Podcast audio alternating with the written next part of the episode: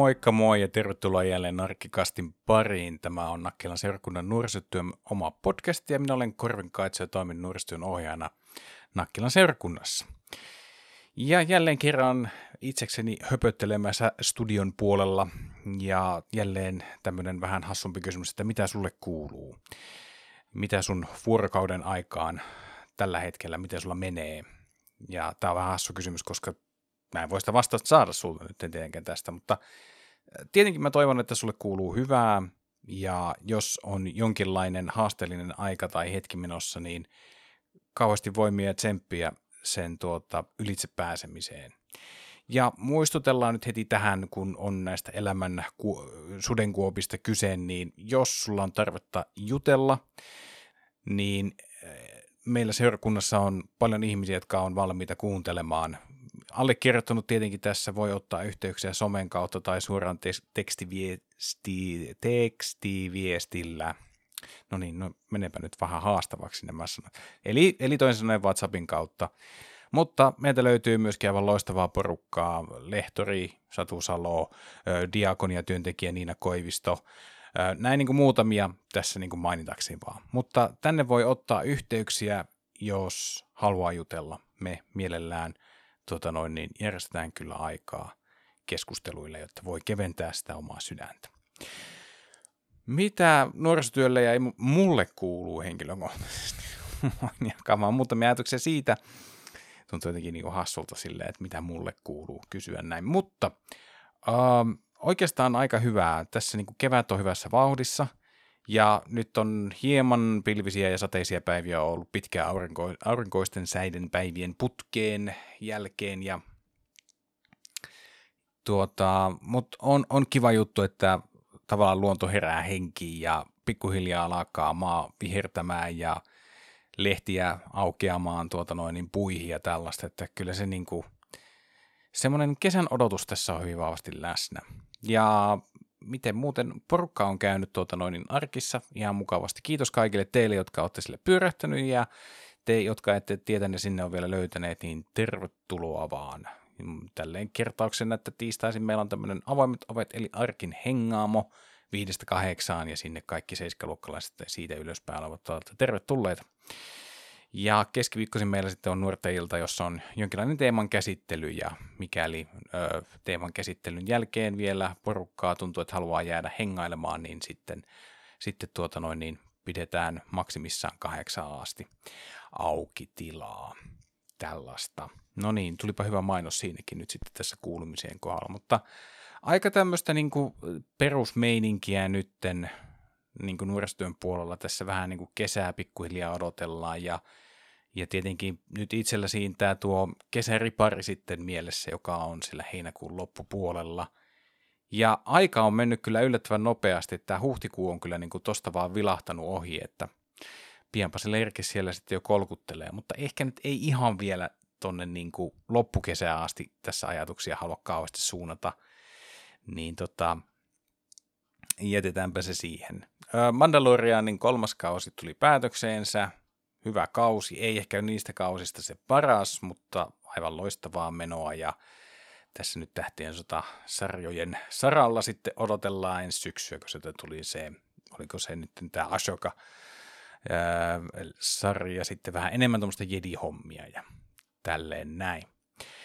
Mutta tässä jaksossa ajatuksena olisi vähän puhua siitä, miksi Jeesus ärsyttää ja otetaan semmoisen lyhyeksi loppukevennyksen vielä tämmöinen Kaitsun TV-nurkkaus, eli mitä tässä kevään aikana on tullut telkkarista katsottua ohjelmia ja vähän niin kuin ajatuksia niistä. En ehkä käy ihan kaikkia, mitä on katsonut, mutta muutamat nostot tältä keväältä voisin heittää tuonne jakson loppuun.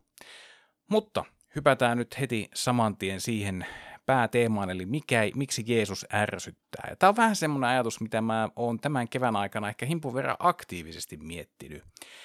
Ja lähestulkoon joka riparilla, lähinnä tarvitaan leiriä tai sitten päiväriparia, niin kuin tätä intensiivijaksoa, niin sieltä nousee termi Jeesustelu esiin. Se on jollakin tavalla, yleensä se tulee noissa päiväpalautteiden kyselyissä, että miten on päivä mennyt, mitä haluaisit kysyä, saattaa olla, että miksi täällä on näin paljon tätä Jeesustelua.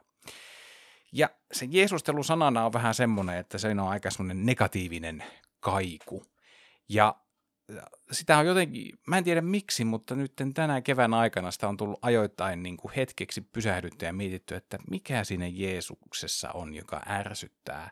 Tai ehkä ylipäätänsä se Jeesuksen nimi, että miksi se saa semmoisia niin kuin negatiivisia viboja heti aikaiseksi. Ja nämä, mitä mä tässä nyt ajattelin vähän niin kuin käydä läpi, niin on totta kai niin kuin mun tämmöisiä, ehkä aika lailla mututuntumalla mennään nyt, ja ne on niin kuin omia ajatuksia, eikä nyt, en halua sanoa näin, että ne olisi jonkinlainen ehdoton totuus, vaan mä ehkä toivoisin, että tämäkin voisi olla jonkinlainen keskustelun aloitus sulle, joka kuuntelet tätä, ja ehkä voit alkaa pohtimaan tätä asiaa itsekin, mikäli koet, että Jeesus on semmoinen nimi, joka ärsyttää, jos sen kuulee jossakin sivulauseessa tai niin tuleeko se Jeesustelutermi sitten itsellä käytettyä tai törmääkö siihen silloin tällöin, niin mikä sitten ärsyttää. Eli en ole sanomassa, että olisin ehdottomasti oikeassa tai näin edelleen. Musta on ollut mukava jutella tästä aiheesta myöskin nuorten kanssa ja on niin kuin, kyllä niin kuin keskustelu ylipäätään, niin kyllä se aina niin avartaa näkökulmia ja tuo aina jotain uutta, ja oppien roolissa minä tässäkin asiassa edelleen oon. No niin, olisikohan tässä semmoiset hyvät disclaimerit jo heitetty, mutta sitten itse asiaa. Mä oon ehkä miettinyt tätä Jeesus-asiaa niin kuin ensisijaisesti niin kuin uskonnon viitekehyksessä, eli tavallaan se, miten vaikka esimerkiksi Suomihan on aika poikkeuksellinen maa siinä mielessä, että meillä on edelleen tämmöinen vahva kansankirkko, meininki, eli evankelis-luterilainen kirkko on se suurin uskonnollinen järjestö, kirkko, johon kuuluu edelleen reippaat 60% suomalaisista. Ja kirkolla tietenkin tässäkin maassa on pitkä ja rikas historia, mutta ehkä tuohon hengelliseen elämään liittyen ja uskonnollisuuteen. Mä veikkaan, että ehkä sieltä on saattanut lähteä tämmöinen negatiivinen viba Jeesukseen liittyen. Ja tämä ehkä tulee mulle niin kuin mieleen siitä, millaisia arvoja, millaista käyttäytymistä ja olemista ja muuta vastaavaa on niin kuin pidetty niin kuin tämmöisenä oleellisena tai oikeanlaisena ehkä kirkon piirissä. Ja tietenkin kyllähän kirkkokin Suomessa, vaikka Suomi on pieni maa, niin kyllä tähänkin maahan monenlaista ajattelijaa ja toimijaa kyllä mahtuu, eli tällaisia härpäitä ja sen välillä olevia toimijoita, yhteisöjä kyllä löytyy, mutta mä voisin veikata, että ehkä semmoinen stereotyyppinen ajattelu on se, että mikä ehkä juontaa tuolta vuosikymmenien takaa, että miten kirkossa on mielletty tämmöinen käyttäytyminen, oleminen, mikä kaikki siihen liittyy, pukeutumiset, miten puhutaan, minkälaiset elämäntavat on arvostettuja ja ehkä sieltä on saattanut jäädä semmoinen niin kuin mielikuva, joka varmaan osittain elää tänäkin päivänä hyvin vahvana, että se on jotenkin semmoinen hyvin pidättyväinen ja saattaa olla hyvinkin vahvasti tuomitseva ja semmoinen, joka kritisoi herkästi sitä virheitä, mitä tehdään, tai jos on jotain, mikä niin kuin tämmöisen yhteisön sääntöjä vastaan jollain tavalla on, onko se sitten näihin edellisiin liittyen olemiseen, käyttäytymiseen, pukeutumiseen, ajatusmaailmoihin, mielipiteisiin, tämmöisiin näin, niin että se voi olla hyvin vanhoillinen näkökulma. Ja sitten tietenkin, koska puhutaan kristillisistä seurakunnista, kirkosta, niin siihen varmasti hyvin oleellisesti liittyy Jeesus, koska miksipä ei. Jeesus on niin kuin tämän kristillisen kirkon kaiken ydin. Ilman Jeesusta ei olisi kirkkoa. Näinhän se menee, niin yksinkertaisesti kuin se on. Niin tavallaan se, että nämä uskonto tai uskonnollisten yhteisöjen hyvin vanhoilliset säännöt ja oletukset, niin on yhdistetty sitä kautta helposti siihen Jeesukseen, että kun se Jeesus on vahvasti näissäkin yhteisöissä esillä, niin kuin luonnollisesti onkin, niin se on jotenkin alkanut yhdistyä siihen, että se nimi Jeesus alkaa ärsyttää, vaikka se oikeastaan voikin olla enemmänkin ne ihmisten luomat puitteet ja käsitykset, jotka saattaa olla ajoittain hyvinkin vanhoillisia, jotka sitten oikeasti ärsyttää. Mutta ehkä se tavallaan sitten jollain tavalla sitten,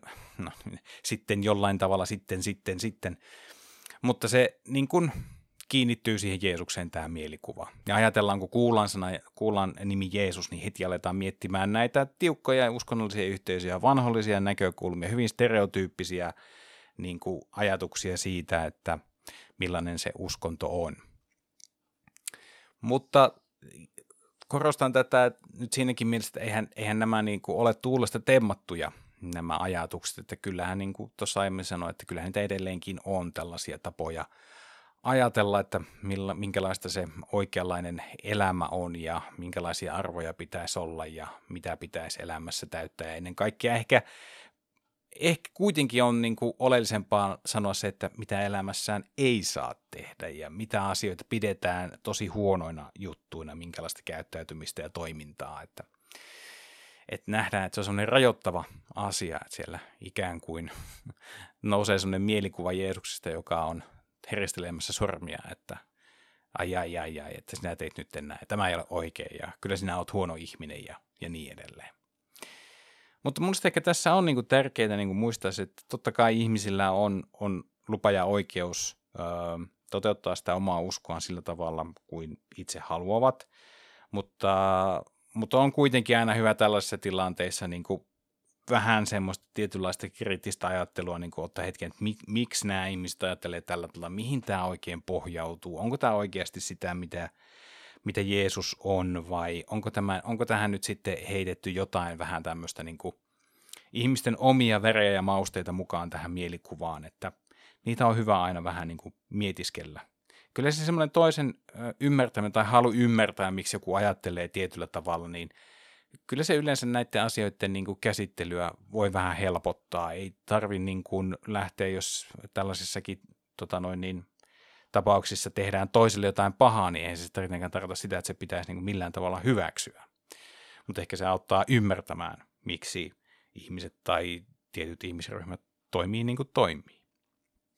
No okei, ehkä se on tuo uskonnollisuus, mikä herättää semmoista negatiivista, nimenomaan tämmöiset vanhoilliset, hyvin konservatiiviset yhteisöt, ihmiset, niin se saattaa niin kuin sieltä nousta. Ja varmaan ehkä niin kuin isovanhemmat vielä, kun ne ovat eläneet kuitenkin sitä aikaa, mistä nämä ovat niin kuin tämä opit ja tavat ovat niin kuin omaksuneet ja osa on ehkä päässyt näistä mielikuvista vähän eteenpäin, mutta osa pitäytyy sitten niissä ja se voi olla, että se sieltä niin kuin vanhemmilta sukupolvilta edelleen niin kuin siellä heijastuu tämä tällainen vanhoillinen ajattelu asioista. Ja sen takia se elää varmasti se negatiivinen mielikuva Jeesuksesta edelleen tässä päivässä. Edelleen muistutan, nämä on omia ajatuksia, mutuilua ja pohdintoja. Ja saapi tulla tuonne arkiin keskustelemaan tästä asiasta tai sitten viestiä ja laittaa sähköpostisomeen ja mitä näitä nyt onkaan. Että jos nousee joku kimmoke näistä ajatuksista, oli se sitten niin kuin puolesta tai vastaan tai neutraali. Niin, tuo on se asia ehkä ensimmäinen, mitä mä mietin siitä, että miksi Jeesus ärsyttää. Sitten toinen näkökulma tähän asiaan on ehkä se, että lukee sitä raamattua, lukee evankeliumia ja käy läpi Jeesuksen elämää ja mitä Jeesus on puhunut. Niin kyllä sieltäkin voi nousta sellainen ärsytyksen tunne. Ja mä tarkoitan tällä nyt sitä, että Jeesuksen tapa toimia, hän kuitenkin oli esimerkki kaikille ja se, että miten hän puhui vaikka esimerkiksi, miten meidän tulisi kohdella omia vihamiehiä. Omia niin kuin, läheisiä ihmisiä on helppo rakastaa ja tehdä heille hyvää ja antaa anteeksikin, niin se on helpompaa niin kuin meille läheisille ihmisille kuin sitten tuntemattomille saatikka niille vihamiehille. Eli vihamies voi olla ehkä vähän semmoinen raffitermi tässä, mutta puhutaan kuitenkin ihmisistä, joiden kanssa on perustavanlaatuisia eriävyyksiä tai erimielisyyksiä tai voi olla, että joku on kaltoin kohdellut ihan suoraan sanottuna, on ollut ilkeä sua kohtaan, niin niitä ihmisiä kohtaan pitäisi osoittaa yhtä lailla samanlaista rakkautta kuin niitä ihmisiä, jotka on niin kuin läheisiä ja jotka tuntee. Niin mun miettii sitä, että nouseeko tästä niin kuin se sellainen tietynlainen ärsyyntyminen siihen, että kun se oma oikeudentunto saattaa sanoa, jos itse on joutunut kohteeksi tai joku läheinen ihminen on joutunut tämmöisen kaltoinkohtelun kohteeksi, että sieltä nousee sellainen oikeudentunto, että tämä ei ole oikein ja ton tyypin pitäisi kärsiä tai sille sen pitäisi nyt maksaa teoistaan tai niin edelleen. Ensinnäkään se, että vihamiestä rakastaa, niin ajattelisin näin, että eihän se niin kuin millään tavalla ensinnäkään oikeuta tai että jos henkilö tekee jotain todella niin kuin väärää, rumaraa sua kohtaan, niin eihän se ole hyväksyttävää millään tavalla. Mutta jälleen kerran, nyt on kaksi asiaa silleen, että tämä hyväksyminen ja ymmärtäminen. Ja ehkä se ymmärtäminen puoli on nyt se, mitä mä ajattelisin tällä niin kuin vihamiehenkin rakastamisella ja hänelle anteeksi antamisella ja näin edelleen. Niin tuleeko tästä vähän semmoinen niin kuin kuva, että Jeesus, niin kuin, että Jeesus on ärsyttävän täydellinen, koska hänhän niin kuin, niin pyytää Jumalalta niin kuin näiden ristiinnaulajien hänen tappaneiden ihmisten puolesta anteeksi. Anna heille anteeksi, sillä he eivät tiedä, mitä he tekevät. Niin tuleeko tästä vähän semmoinen, niin kun se tavallaan se oma oikeudentaju joskus vähän niin kuin saattaa olla ristiriidassa tämän ajatuksen kanssa, mitä Jeesus sanoo noista vihamiehen rakastamisesta, niin tuleeko siitä semmoinen ärsytys? Että eihän tämä ole oikein, että miksi mun pitäisi kohdella tuota tyyppiä niin kuin hyvin, joka on ollut mulle tai jollekin mun läheiselle tosi kurja, ilkeä, suorastaan pahaa jopa. Niin tämä voi ehkä herättää sellaista niin kuin ärtymystä, se jotenkin sotii sellaista oikeudentajua vastaan. Toisaalta taas sitten niin kuin, Jeesuskin puhuu esimerkiksi vaikka rikkaudesta, maallisesta mammonasta, ja puhuu vähän siihen malliin, että sulla ei ikään kuin voi olla kahta herraa omassa elämässä. Sä et voi niin kuin palvoa mammonaa ja samaan aikaan Jumalaa, että se on sitten jompi kumpi. Ja ehkä tämmöistä, niin kuin, mulle vähän muodostuu semmoinen mielikuva, että Jeesus vähän niin kuin koittaa, tai ei koita, vaan tuntuu olevan sillä tavalla niin kuin tämmöistä rikastumista vastaan. Tai se on se ensimmäinen ajatus. Hänhän puhuu myös siitä, että rikkaan on yhtä helppo päästä taivaaseen, kun kamelin on mennä tuosta neulan silmästä läpi. Eli siis täysin mahdotonta. Mutta ehkä se, vaikka mä itse sitten kuitenkin, vaikka se ensimmäinen ajatus on silleen, että jaha, että kaikki pitäisi myydä, kaikki pitäisi antaa pois, niin ehkä se kuitenkin tavallaan taas vertautuu tähän, että eihän se, että onko se raha, onko se vaurastuminen, niin onko se sulle niin kuin se elämän tarkoitus vai onko se vaan joku väline tai tämmöinen, jota sitten sattuu kertymään tai totta kai en mä nyt tietenkään ajattele siltä, että ihminen ei saisi vaurastua, ihminen ei saisi rikastua, mutta että mikä se sydämen asenne sitä kohtaa on, sitä se ehkä se Jeesus haluaa herätellä meitä niin kuin mietiskelemään. Tähän elämään synnytään ilman minkäänlaista omaisuutta ja täältä ei voi myöskään viedä mitään mukanaan. Eli vähän tommosella ajatuksella niin kuin lähteä sitä pohtimaan. Eli on varmasti tämmöisiä paljon, ehkä se semmoinen täydellisyys, jota, mä en tiedä heijastuuko tuo tommoinen täydellisyys sitten myöskin tavallaan näihin, jo aikaisemmin mainitsin tavallaan näihin uskonnollisten yhteisöjen ja voisiko tässä nyt käyttää jopa termiä uskovaisten ja uskovaisilla nyt termillä niin kuin tarkoitan ehkä sellaista näkökulmaa, että joka pitää sisällään nämä henkilöt, jotka on nimenomaan hyvin vanhakantaisia ihmisiä ja että usko on enemmän, ehkä voi jopa olla semmoista niin kuin ulospäin näkyä hyvin paljon suorittamisena. Pitää tehdä tiettyjä asioita ja pitää käydä kirkossa ja sunnuntaisin ja tämmöisiä ulkoisia asioita, niin mietin sitä, että ajetaanko siellä sellaista niin kuin täydellistä täydellisen ihmisen niin kuin mielikuva, joka sitten pitäisi toteuttaa. Vaikka toisaalta se on niin kuin, sekin on jotenkin vähän kahtiajakoinen juttu, koska toisaalta emme koskaan voida olla täydellisiä, ja sen takiahan ylipäätään se Jeesus tuli tähän maailmaan, jotta teki meistä epätäydellisistä täydellisiä, ja niin kuin, tavallaan korjasi sen Jumalan suhteen. Mutta tämmöisiä asioita niin kuin olen vähän pohtinut tästä, että miksi Jeesus on semmoinen, niin kuin, joka ärsyttää. Koska toisaalta, jos niin kuin miettii ihan vain niitä Jeesuksen opetuksia, niin sehän oli niin kuin semmoista rauhaa ja rakkautta meininkiä.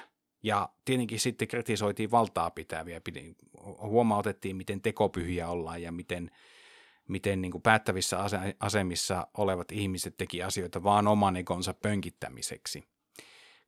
Ja jätettiin sitten niin kuin heikoimmassa asemassa olevat niin kuin hyvinkin vähälle huomiolle, jos ollenkaan edes huomioitiin.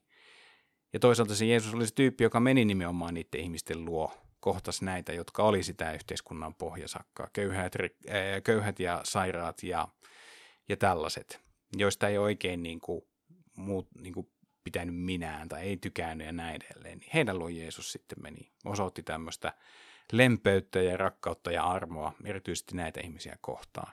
Niin jotenkin se on vähän niin kuin, minusta niin kuin kaikenlaiset tämmöiset keskustelut, mitkä vaikka tylsänä sanana kirkkopolitiikassakin ovat olleet, niin joskus vähän tuntuu siltä, että tämä uskonto, jonka ihminen periaatteessa on luonut tämän uskon ympärille tukemaan sitä, niin onko se jotain sellaista, joka loppujen lopuksi niin kuin kääntyykin itseään vastaan? Että pääseekö se semmoinen niin kuin hyväksynnän, armon ja rakkauden sanoma sitten näiden tällaisten muurien läpi? Loistaako se niin kuin joka paikassa, missä kristityt liikkuu ja järjestää toimintaa? Olisi kyse sitten ihan yksityisistä henkilöistä, yhteisöistä tai sitten ihan tämmöistä niin kuin, järjestäytyneistä uskonnollisesta yhteisöstä, niin kuin vaikka evlut, kirkkoseurakunnat ja näin edelleen, että tuleeko se sillä tavalla se sanoma läpi, niin kuin Jeesus sitä siellä evankeliumissa on halunnut tuoda. Ja tämä on tietenkin asia, mitä kukin voi pohtia omalla kohdallaan. Ja mun mielestä ehkä tärkeää olisi sitten, että jos kokee, että hetkinen, että nyt tuntuu ja tämän takia voi olla, että tämä homma ei oikein tunnukaan nyt niin hyvältä tai tuntuu, että tässä on jotain vähän niin kuin vielä tai joku ei nyt tunnu olevan oikein, niin musta on tärkeää, että silloin otetaan niin kuin asia puheeksi myöskin, joten niin ihan rohkeasti vaan sitten niin yhteyksiä ottamaan. Mutta kaiken tämän pohdin keskellä toisaalta itselle on kirkastunut nämä, mitä puhuin tästä Jeesuksesta ja tavallaan siitä työstä, mitä hän teki ja se tämä rakkaus ja armo ja lempeys ja empatia, jota hän niin kuin nimenomaan korosti omassa toiminnassaan, niin ehkä se on jopa kirkastunut mulle, kun mä oon miettinyt tätä asiaa, että miksi Jeesus ärsyttää. Ja sitten kun on vähän niin kuin palannutkin siihen niin kuin evankeliumiteksteihin ja tavallaan se opetus, mitä Jeesus siellä puhuu ihmisille, niin toisaalta se on vähän niin kuin kirkastunut, alleviivautunut ja näin edelleen. Ja eihän kukaan meistä niin kuin täydellinen edelleenkään ole, mutta niin aina on hyvä ainakin yrittää ottaa esimerkkiä Jeesuksesta ja elää niin sen esimerkin mukaan. Näin. Tällaisia niin kuin, mututuntumalta pohdintoja aiheesta, miksi Jeesus ärsyttää. Olisi mukava kuulla kyllä myös, että mitä sä ajattelet näistä asioista ja pistä toki viestiä tai tuu jubailemaan. Tai hei, tämä podcasti on muuten myöskin auki kaikille teille, että voitte tulla mukaan juttelemaan asioista. Ja tämähän ei voi vaikka tulla vaan kerran, voi vaikka tulla pariksi kertaa, mihinkään tämmöiseen ei tarvitse sitten heti sitoutua, että nyt pitää joka toinen viikko olla sitten siellä Kaitsun kanssa nauhoittelemassa, vaan jos herää sun ajatus, että hei, mulla olisi tämmöinen aihe, musta olisi kiva jutella tästä, oli se mikä tahansa, niin ei mitään muuta kuin tervetuloa vaan. Mutta mennään kohti jakson loppua ja otetaan tähän viimeinen osio, jota lupailin tuossa alussa, eli Kaitsun TV-nurkkaus ja tässä kevään aikana on tullut katseltua aika paljon erilaisia sarjoja ja musta tämä on aika kiva juttu, että nämä televisiosarjatkin luo semmoista omanlaista niin kuin rytmiä vuoteen ja ajanjaksoihin, eli kevätkaudella tulee tiettyjä ohjelmia ja syyskaudella tulee tiettyjä ohjelmia ja ehkä nyt tuommoisesta niin kuin reality-kilpailu, game show ynnä muuta tämmöistä meiningistä, niin kyllä ainakin Farmi Suomi on semmoinen, mitä on tullut katsottua. Siihen ehkä 1,5 vuotta sitten innostui jotenkin ja katsoin sitten tuolta ruudusta kaikki kaudet ja nyt tätä uusinta on tullut tuijoteltua sieltä ja siinä ehkä hieman nyt alkaa näkyä tämmöinen uudistumisen tarve tai sen poissaolo, että siellä muutamia twistejä on kyllä tuotu tuohon niin kuin kisailuun, mutta aika pitkälti erilaiset tehtävät ynnä muut tämmöiset, niin on sitä samaa toistoa, mitä aiemmilla kausilla on ollut, että tämäkin musta alkaa tuntua, että tämä sarja niin toisaalta mielenkiintoista, kun sitä on katsoakin noin niin kuin ihmissuhteiden ja sosiaalisten suhteiden ja niistä nousevien jännitteiden kautta, niin musta tuntuu ainakin omalla kohdalla, että se ei mulle ehkä kohta enää riitä, että nyt siinä pitäisi tulla ehkä jotain semmoista niin kuin uudistusta siihen kokonaisrakenteeseen sitten. Jotain vähän perustavanlaatuisempaa. Mutta nuo reality-ohjelmat tai tämmöiset kisailut, niin on tehnyt semmoisen huomion tässä jo vuosien aikana, että siellä ei enää niin mitään tämmöisiä niin sanottuja taviksia ole enää. Ja tästäkin hyvä esimerkki tästä Farmista niin on toi Ruotsin puolen versio, jota itse asiassa mun äiti katsoo niin kuin Ruotsin kanavilta. Ja hän taas sanoi sitä, että siellä on tavallisia ihmisiä ja se on huomattavasti pidempi ja ankarampi se kisa kuin mitä sitten Suomessa. Eli siellä Ruotsin puolella ohjelmassa ollaan hyvin, hyvin niukoilla, kun taas Suomen puolella se tuntuu vähän semmoiselta, no voisiko sitä verrata vaikka rippileirikokemukseen, että vähän sellaista niin kuin leirielämää, että ei niin kauhean vaikeaa. Mutta ehkä Suomi on niin pieni maa jollain tavalla, että kun tarvitsee saada myöskin katsojia ohjelmalle, niin katsojia saadaan helpommin sillä tavalla, että siellä osallistujina on sitten tällaisia jostain tunnettuja ihmisiä kuitenkin sitten. Ei ehkä niinku tämmöisiä, voisiko nyt sanoa Uber-julkkiksia, A-lista-julkkiksia tai tämmöisiä niinku tosi isoja nimiä, mutta tunnettuja henkilöitä kuitenkin. Mutta se on ollut yksi sitten, Voice of Finland on semmoinen, mikä tulee aina aloitettua, mutta sitten loppua kohden se innostus vähän niin kuin katoaa siitä. Ja etenkin jos noissa viimeisissä live-lähetyksissä ei enää ole semmoista omaa suosikkia tai semmoista laulajaa, kisailijaa, jonka äänestä tai jonka tyylistä niin kuin tykkää tosi paljon, niin kyllä se vähän niin kuin sitten jää. Ei siinä ihan helposti tule enää sitten seurattua.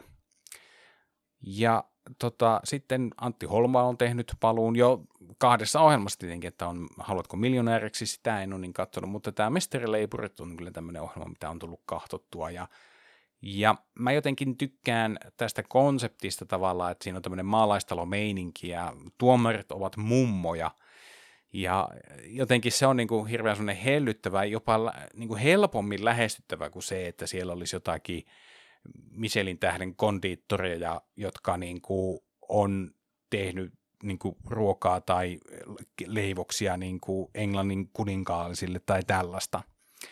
Niin musta se ehkä tulee jollakin tavalla aika ison askeleen niin kuin tänne vähän niin kuin meidän tasolle. Ja mä niin kuin tykkään siitä sarjan semmoista lämpimästä hengestä, mikä siinä on. Ja onhan ne kakutkin kyllä aikamoisia, leivokset, sellaisia niin kuin taidonnäytteitä, että osa niistä taitaa olla, onkohan alan opiskelijoita, osa on ihan vaan omaksi ilokseen tekee niin kuin noita tommosia niin kuin leivoksia tai leivontahommaa. Niin on kyllä huikea nähdä, että mihin kaikkeen ihmiset oikein pystyykään ja sitä on oikeasti, siinä tulee semmoisia ilon hetkiä, kun huomaa tai näkee, että joku oikeasti onnistuu tosi hyvin. Että jos vaikkapa niin, että tekee jotain sellaista, mitä ei ole aikaisemmin tehnyt ja se onnistuu tosi hyvin, niin kyllä se tulee semmoinen pieni riemufiilis siinä, että jes, mahtavaa, hienoa, sä teit sen, sä ylitit itsesi. Niin se on kyllä mahtavaa.